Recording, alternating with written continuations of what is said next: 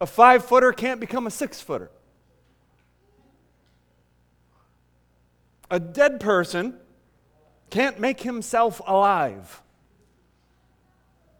And someone who has a wicked, sinful heart can't just simply change their heart, can they?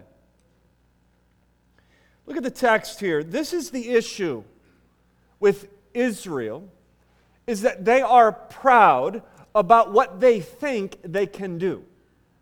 They're proud about their own achievements. They're proud about their circumcision. They're proud about the temple.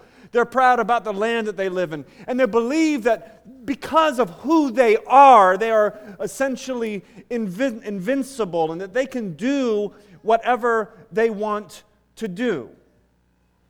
Pride, you could say, is looking at ourselves and believing that we, in some way, are, are glorious because of who we are, because of what we can, that we deserve our own glory, that we deserve our own praise. I think the tagline for pride could be, quote, I've got this.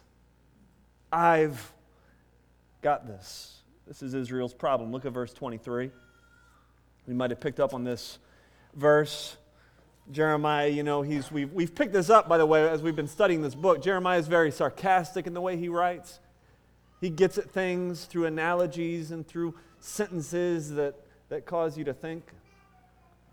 He says, Can an Ethiopian change his skin or a leopard change his spots? This could be applied to every ethnicity. Can a European change his skin? or every animal? Can a zebra remove his stripes? What he's saying is, is like there, there are, are things that you just can't change. And one of those things you can't change is the fact, Israel, that you're not doing good. He says, Can those who are accustomed to evil, can they do good? Now he's building up to this big theme that God is going to bring along a new heart. But what he needs Israel to know is that they can't change their heart on their own. We as humans are called sinners. Everybody say sinner. Meaning, the Bible doesn't say you are essentially a pretty good person who has a sin struggle. That would be a nice way to put it. And that's the way a lot of us think of ourselves. Like, I'm, I'm pretty good. I'm essentially like, I, I deserve a lot of worth and glory and praise. I, I have this sin problem as well. And the Bible says, no, you are a sinner. Er. Everybody say, er. Sinner means that's what you do, it's who you are. Meaning, uh, without Christ, we are identified in the pages of scriptures as sinners. How can a sinner then change?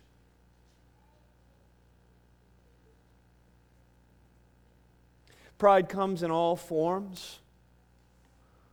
Those who are given over to their sin and enjoy their sin, they, they're proud, believing that they can sort of live a life outside of God's law. They, they can live a life creating their own happiness.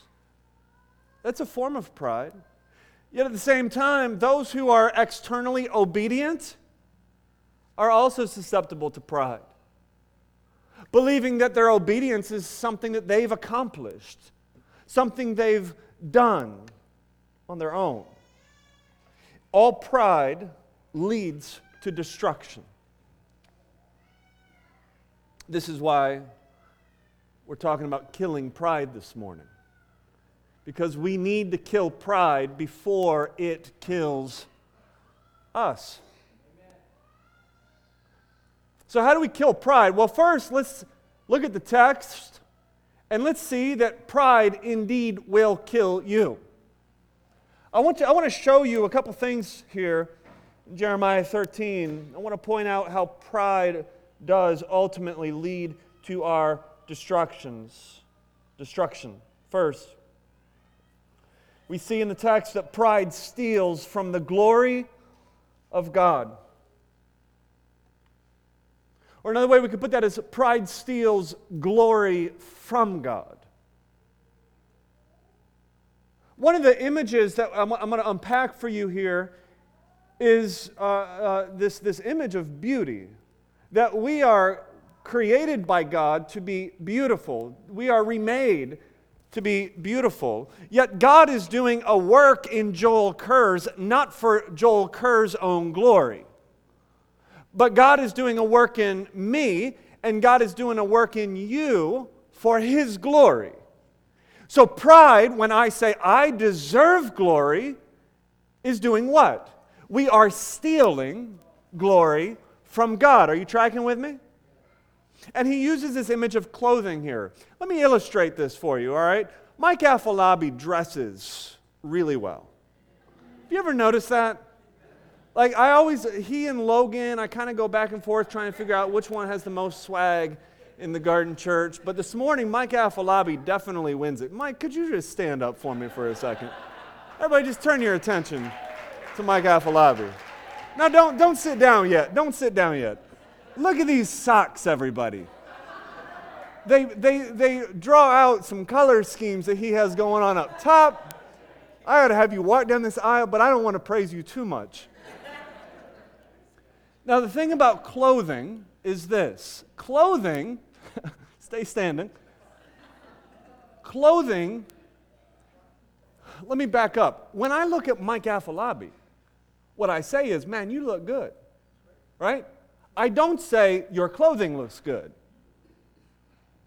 Meaning, your clothing is designed to highlight your own glory. Does that make sense? Let's give Mike, let's give him a hand. Take a seat, brother. Take a seat. You're putting us all to shame. I'm up here with my shirt untucked. Um, or you could think of someone uh, who, who bought a, a, a new dress. And you think, wow, that, seeing you in this dress, this, you, you look beautiful today. We're not actually complimenting the dress per se, but we're talking about how the dress draws out your natural beauty. This is why we would say, that, that shirt doesn't look right on you. It doesn't mean that the shirt's not a nice shirt. It just isn't drawing out your cheekbones the way that that shirt does. Are you guys tracking with me? All right, let's get into the text. I'm using an illustration that God uses here. He, he calls Jeremiah to sort of a really strange practice. Look at verse 1. He says, Go down to H&M. That's in the original, that's in the Hebrew. Go buy a linen loincloth and put it around your waist and do not dip it in water. That just simply means it's not soiled, it's, it's, it's, it's brand new, it's not corrupt, it, it's a really nice piece of, uh, of, of clothing. Go buy this linen loincloth. Now, some theologians say that this is referring to underwear, which kind of makes the whole illustration funnier. I don't think he's actually referring to underwear uh, because of the fabric linen that's, that's, that's used. This is a priestly fabric. And uh, in, in Jeremiah's day, the priest would wear a linen belt, which is another, uh, this could be translated waist belt. They would wear this priestly belt. I think what God is telling Jeremiah to do is to go down to wherever and, and buy yourself one of these priestly belts, a beautiful garment that you're able to show off in, in some way. Now, if we could imagine Jeremiah typically dressing in prophet's clothing, probably a simple tunic, some sandals, for him to be walking around all of a sudden with this priestly belt on, it'd be like if Montrell just starts walking around with a tux. Like, that's not Montrell's typical garb. What's he trying to say to us? What's he trying to tell us this morning? So Jeremiah is walking around, and it would have made quite a statement. And, and then God shows us the purpose of this. Look at verse 11. He says, For as the loincloth clings to the waist of a man, so I made the whole house of Israel and the whole house of Judah cling to me, declares the, the Lord, that they might be a people, a name, a praise, and a glory. Like God saying, I made this beautiful linen belt of Israel to cling to my waist, to wrap around my waist. I, or, in other words, today we could say, God is saying, I made the bow tie and the jacket to be worn, or the dress to be worn for my, for my praise and for my glory. Don't you see what God is showing us here is God's purpose in election? His purpose in salvation. Why did God do something with Israel at all? He's showing us here. It's because I was going to wear you. Not for your glory, not so we can praise the article of clothing, but to show me off, to display my natural beauty. Are you guys tracking with this analogy? So, pride then is the loincloth turning to itself saying, We ought to be praised. It's all about us, it's all about our glory. Well, the opposite of pride we see right here in verse 15 is giving glory to the Lord your God. He says in verse 15, Be not proud. Verse 16, Give glory to the Lord. This is the negative side. Don't be proud. The positive side, Give glory to God. What does it look like to be humble? Somebody answer that for me. I just gave you the answer. You give glory to God. The opposite of pride is giving glory to God. Then, then what we could understand then is, is that pride then would just simply be giving glory to who? To myself. God saves church for his glory. God saves you for his glory. And this is encouraging for you because if God saves me for my glory, I've got no assurance in that. He might just as soon change his mind. But if God saves me for His glory, that means He is going to keep remaking me and doing something beautiful in me because the more He can do in me and the more He can do in you, the more glorious He looks. What does he do? Well, God takes a sinner and he redefines her. God takes a sinner and he changes him into a child of God. A sinner, yes, but saved by grace. One who is being sanctified, progressively less and less of a sinner, until one day they will be glorified, beautiful, a linen belts made for the glory of God. That is our story, church. It means that God is going to do something in your life for His glory. God is going to do something in your marriage for His glory. God is going to do something with, with, the, with the struggles that you have, the way that you spend your free time, the things about your life that, that, that bring you shame, God is about to do something in your life, not for your glory, but for His glory. Now, somebody should say amen to that. Like, this is a really big truth.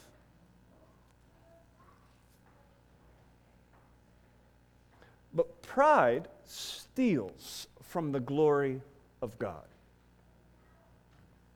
Secondly, pride leaves me unusable. Pride leaves me unusable. I, I, I, could ask Mike Afolabi to take off his jacket and to go tear it up, and, but I'm not going to ask him to do that. But that's what God asked Jeremiah to do. God is about to show something to the people through this analogy that Jeremiah is currently living out. Remember this beautiful garment he bought? God is about to make it unusable. Which, by the way, I have a habit of buying clothes that shrink. Anybody, does anybody else, can anybody say amen? Like, I'm, I'm with you, brother. I don't dry it. That means, that means things take forever to get dry. That means I got clothes hanging all over the place. I get it. But even when I hang stuff, it still ends up in the dryer somehow. So I bought this sweater. I bought the actually, let me back up. I bought a button down. It was a really nice button down. I got, a, I got it for like six bucks, which is like the max I'll pay on any garment. And uh, brought it home. brought it home, and it, it fit nice. And, uh, and it, went into the wash. It did go into the dryer, came out of the dryer. And I put it on, I was like, actually, just look at what I'm wearing. this right here. This was a robe when I bought it. I put it on and I'm like, Jess, it shrunk. And she was like, It looks fine, don't worry. But like, she's trying to make me feel better because she knows I just bought it. And I'm like, It's a midriff. I can't preach in this thing anymore. It's useless. That's my point. It's destroyed, it's ruined, it's unusable. This is what pride does to us. It makes us unusable for the purposes that God has for us in His kingdom. So, what happens with Jeremiah here? Look at verse 4. He says, Take the loincloth or the belt that you have bought, which is around your waist, and arise, go to the Euphrates, hide it in the cleft of the rock. He's going to stick it in there, he's going to let it spoil, he's going to let it get wet. He's going to let the dirt come all around it. He's going to let it, let it decay.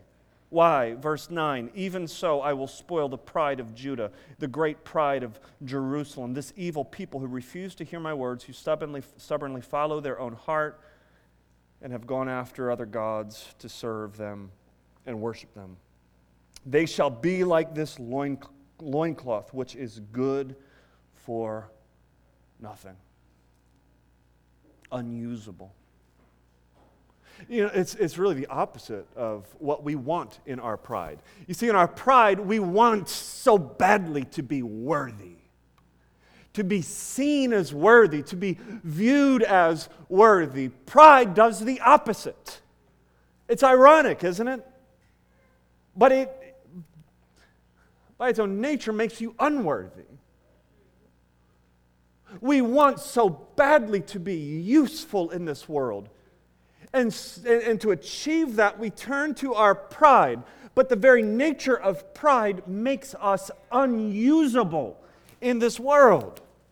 I could go on with hundreds of examples of how I've seen great and wonderful people fall because of pride. I've seen leaders, spiritual leaders, activists, pastors, who commend themselves so much they become uncommendable. I think it was H.B. Charles. I don't remember who exactly said this.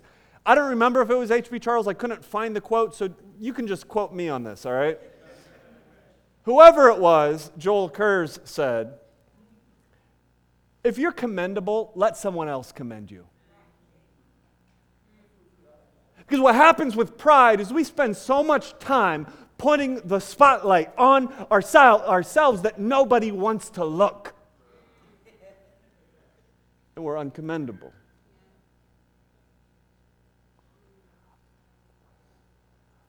I've seen, I've known, I've heard of, of pastors who, who ruin their ministries because of pride.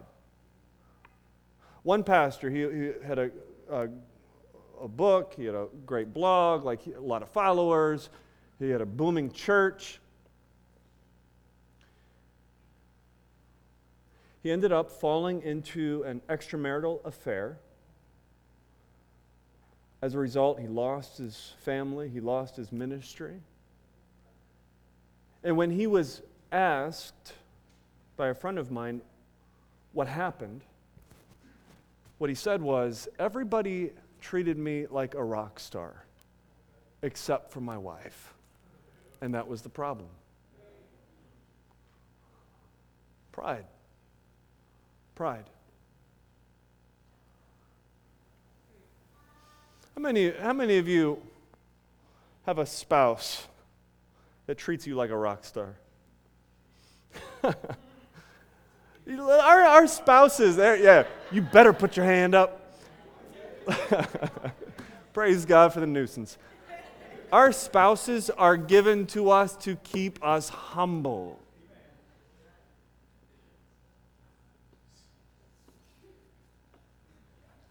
And you single saints, you want, you want to be married? I get it.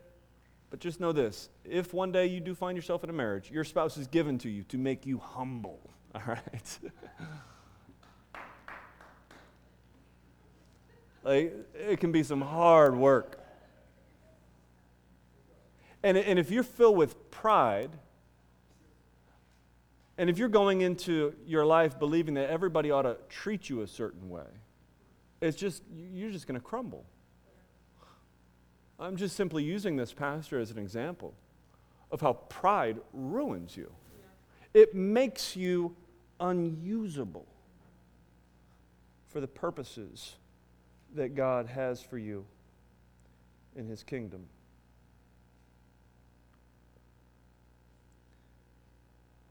On the flip side, God takes unusable people in the world's eyes and makes them usable.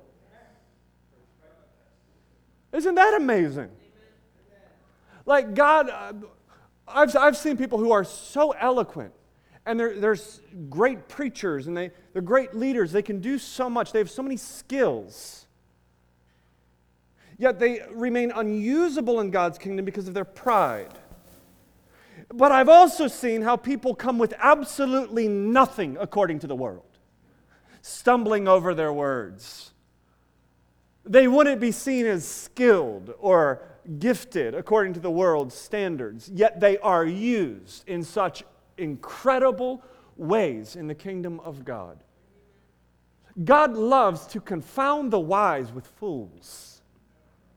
God loves to take the humble and lift them up and say, This is the kind of person that I can use because through this vessel, my glory can be known to the nations. This is the gospel of Jesus Christ. The gospel takes sinners and turns sinners into saints. The gospel takes people who were so broken by sin and they were, they, they were so unusable and he reshapes them and he remakes them. He lives for them. He dies for them. He rises three days later from the dead for them and he gives them his life. And he gives them a job and he gives them a role and, he, and the Holy Spirit gifts them with the tools that they need for the job and they rely completely on the Lord Jesus Christ, their Father, the Holy Spirit for their ministry and for their life, and God uses them in wonderful ways. Have you ever come to the changer? Have you ever come to the one who can take the old heart and replace it with a new heart? Have you ever come to the one who can actually take the stripes off the zebra if he so desires? And who can take the sin off of your sin sick soul? Thirdly, pride brings with it humiliation. I read a story of two teenagers who were playing chicken in cars. Both were too proud to turn the other way. And they hit each other, head on collision. They both died. What an example of how our pride, what a sad example of how our pride ultimately brings with it humiliation. There is not a proud individual out there who will not eventually be humiliated one way or another. This loincloth has become stained and it's become decayed. It is humiliated. It is good for nothing. It's unusable. God will humble the pride we see in this chapter in a couple different ways. First, God will humble the pride by making them powerless. Verses 12 through verse 27 show us a number of metaphors that are used. It shows us the humiliation that God is about to bring to these proud people.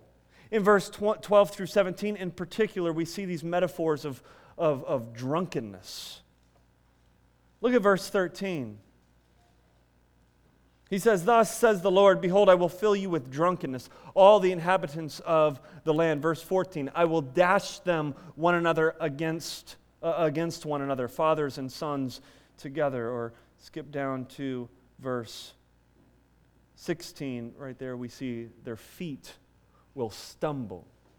The picture that God is painting is, is that I'm going to make you powerless. On that day when Babylon comes from the north, you who think you're so invincible, you who think that you've got so much, you've got, you, you can do so much for yourself. When the day comes for you to show how powerful you are, I'm going to make you like a bunch of drunks. And you're going to be stumbling over each other. You're going to be stumbling over your own feet. You're going to be running in to your brothers and to your fathers. As you try to fight, you're going to be utterly powerless on that day. Secondly, God is going to humble them by placing them under foreign kings. Look at verse 18. He says, Say to the king and to the queen mother, Take a lowly seat, for your beautiful crown has come down from your head. Or look at verse 21. He says, What will you say when they set as head over you? Those whom you yourself have taught to be friends to you.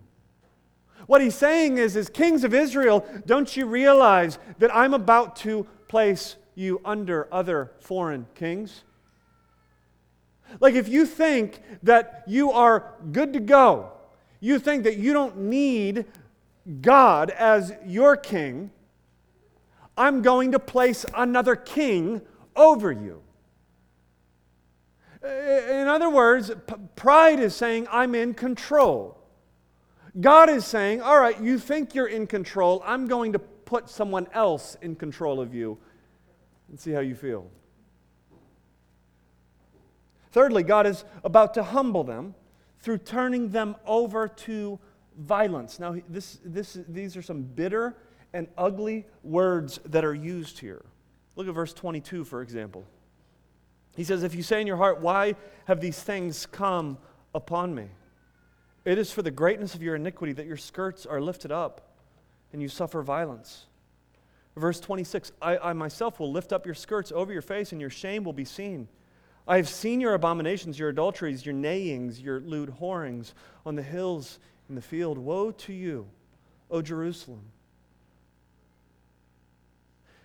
You know, ancient warfare very similar to modern warfare. When you get godless people coming in, conquering a certain land, there's plundering, there's raping, there's all kinds of violence. This was the practice of the Babylonians. Like, th- there's some literal elements to this. As God is saying, Babylon is coming in, and you're going to be shamed, you're going to be abused. Like, this is extre- God is not saying this is okay. God is not saying that, that, that, that Babylon, actually, Babylon is going to be held accountable for what they do to Israel. But what God is saying is, is I'm going to give you over to the shame that your pride has brought upon you. Now, this brings Jeremiah to tears. Look at verse 17. But if you will not listen, my soul will weep in secret for your pride. Jeremiah is often called what? The weeping prophet. Here we see yet again Jeremiah is weeping. And he's not weeping. I want you to listen to this. This is important. He's not weeping because of their punishment. He's not weeping because their punishment is going to be so severe. Why is he weeping? because of their pride. It's not the judgment, it's not the pain that's inflicted, it's not the, the, uh, the, the, discipline that comes that causes Jeremiah to weep. But what causes him to weep throughout this book is that Israel has set aside the glory of God and exchanged it for the glory of self. He's crying, he's weeping because of their pride.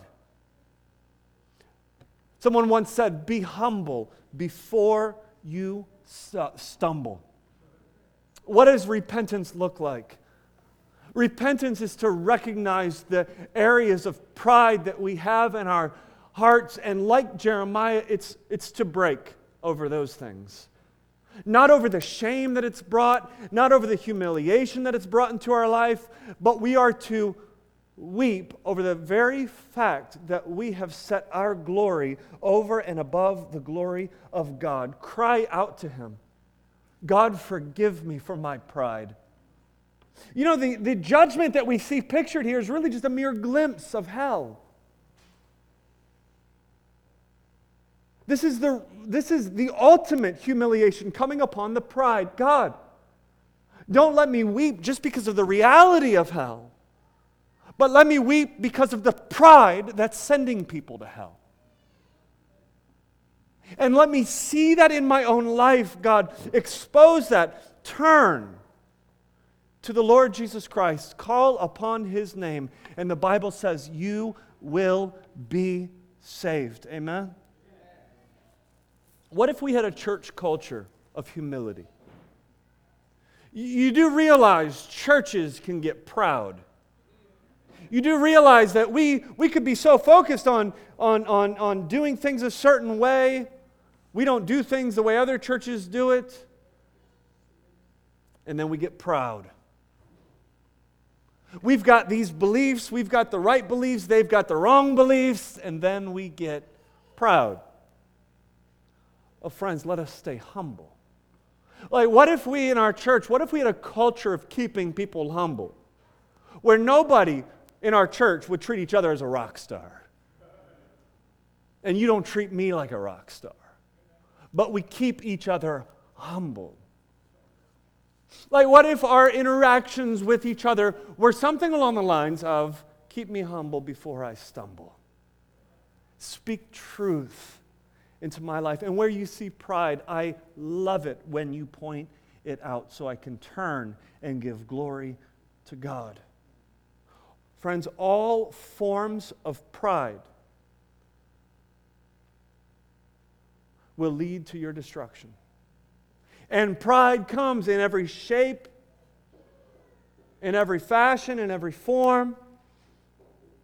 Those who lose a game can struggle with pride because they think they should have won. Those who win a game can struggle with pride because they won. You know, racism of all forms is pride, at the very root of it. We could be proud because we live in the hood, and then others could be proud because they live in the suburbs. And mutually look down on each other because of the place in which we live. When we sin, we could be proud about the fact that we have found some happiness outside of God. And when we obey, we could be proud about the fact that we have obeyed and they have not. Charles Spurgeon said, Be not proud of race, face, place, or grace. Jesus tells a parable of a tax collector and a priest who go together in a temple to pray. Let me, let me sort of modernize it for you. He tells a, te- uh, a parable of a, of a sex offender and a pastor who go in a church to pray. The sex offender, he's, he's known for his offenses. When he got out of jail, everybody was like, keep, keep our kids away from this individual. Don't let him near you. Don't invite him into your home. Dangerous individual.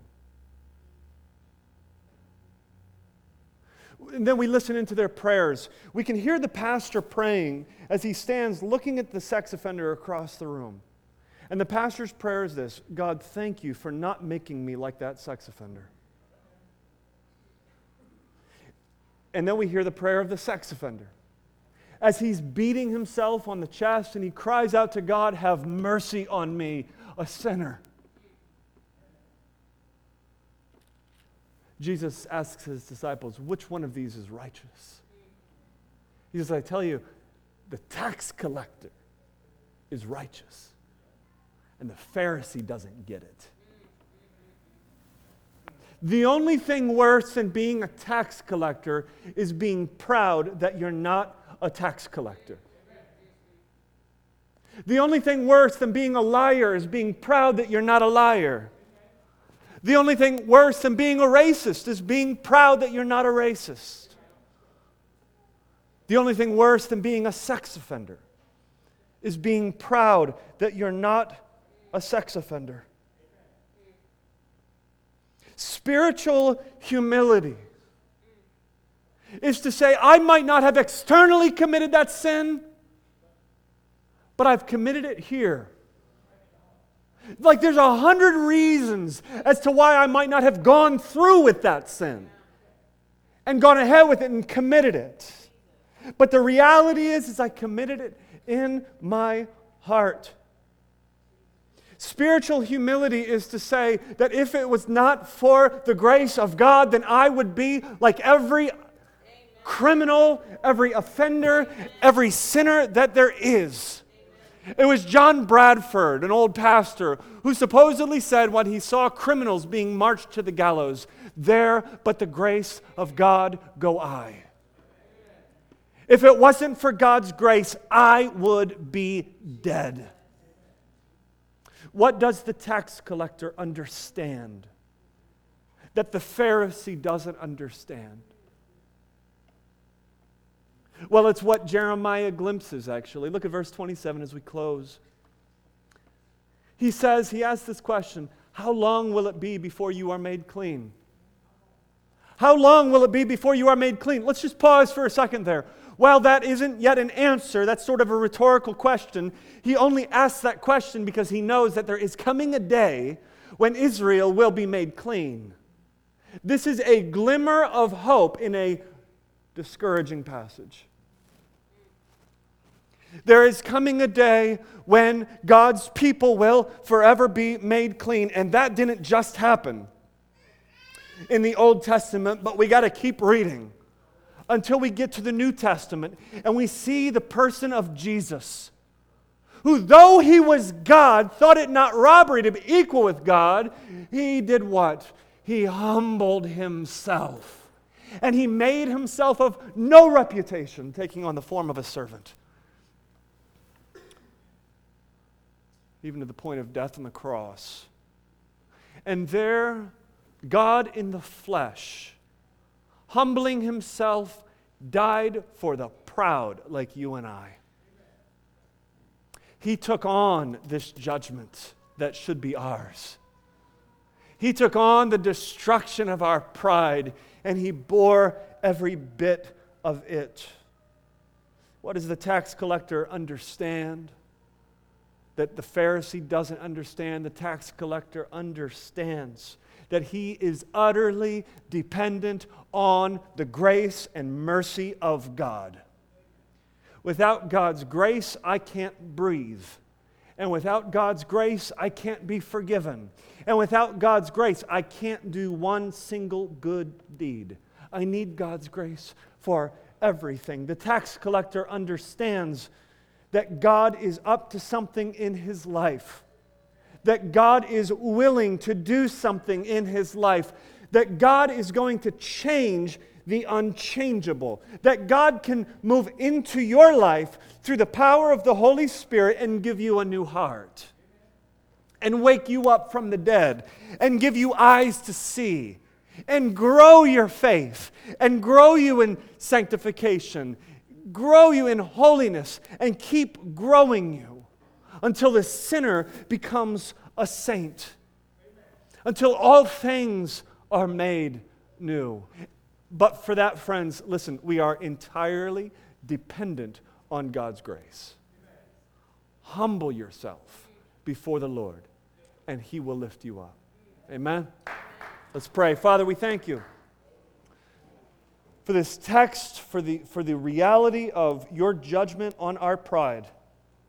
God, we do not weep because you are a just God and bring judgment. We weep because we are so prone to turn against you. Because we see pride in our hearts and in our lives. God, we thank you for saving us, for cleansing us. We thank you that Jesus' blood is enough to forgive us of all of our pride. God, we pray that you will continue to kill our pride in our hearts so that we might live as usable vessels for your kingdom. It's in Jesus' name we pray. And all God's people said, Amen. Amen. Amen.